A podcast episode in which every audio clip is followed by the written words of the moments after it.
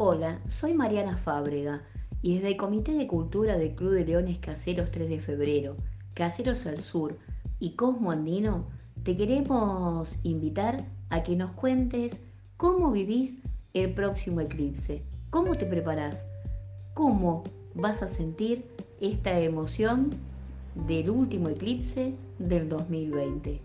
Contanos.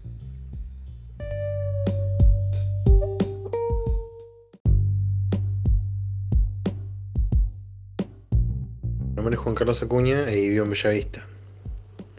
Eh, el próximo eclipse, eh, la verdad no sé porque tampoco sé cuándo es. Eh, normalmente me avisa mi novia.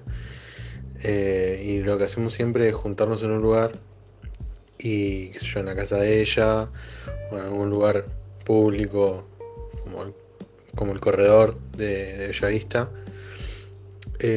nos juntamos a verlo.